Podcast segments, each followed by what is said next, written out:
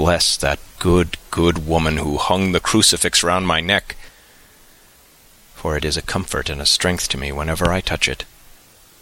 It is odd that a thing which I have been taught to regard with disfavour and as idolatrous should in a time of loneliness and trouble be of help.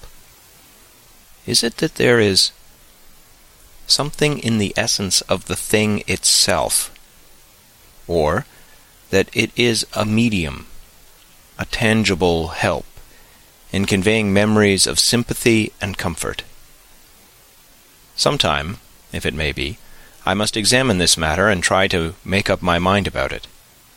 In the meantime, I must find out all I can about Count Dracula, as it may help me to understand. Tonight he may talk of himself, if I turn the conversation that way.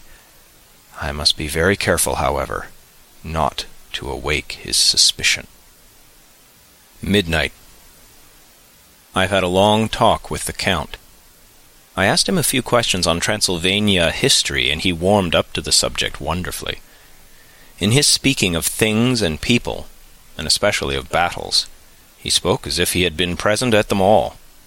This he afterwards explained by saying that to a boyar the pride of his house and name is his own pride, that their glory is his glory, that their fate is his fate.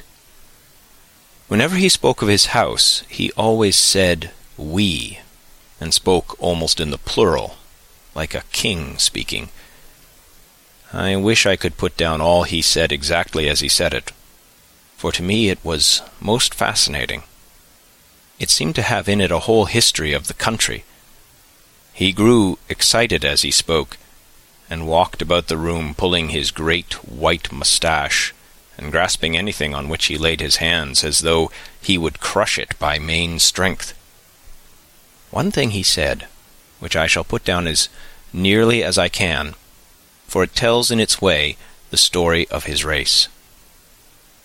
We Szekelys have a right to be proud, for in our veins flows the blood of many brave races who fought as the lion fights for lordship.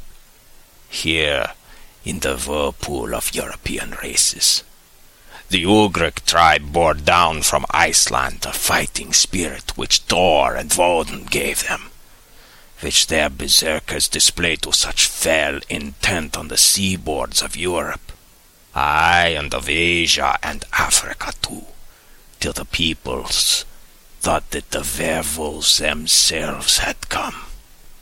Here too, when they came, they found the Huns, whose warlike fury had swept the earth like a living flame, till the dying peoples held it in their veins, ran the blood of those old witches who, expelled from Scythia, had mated with the devils in the desert. Fools! Fools!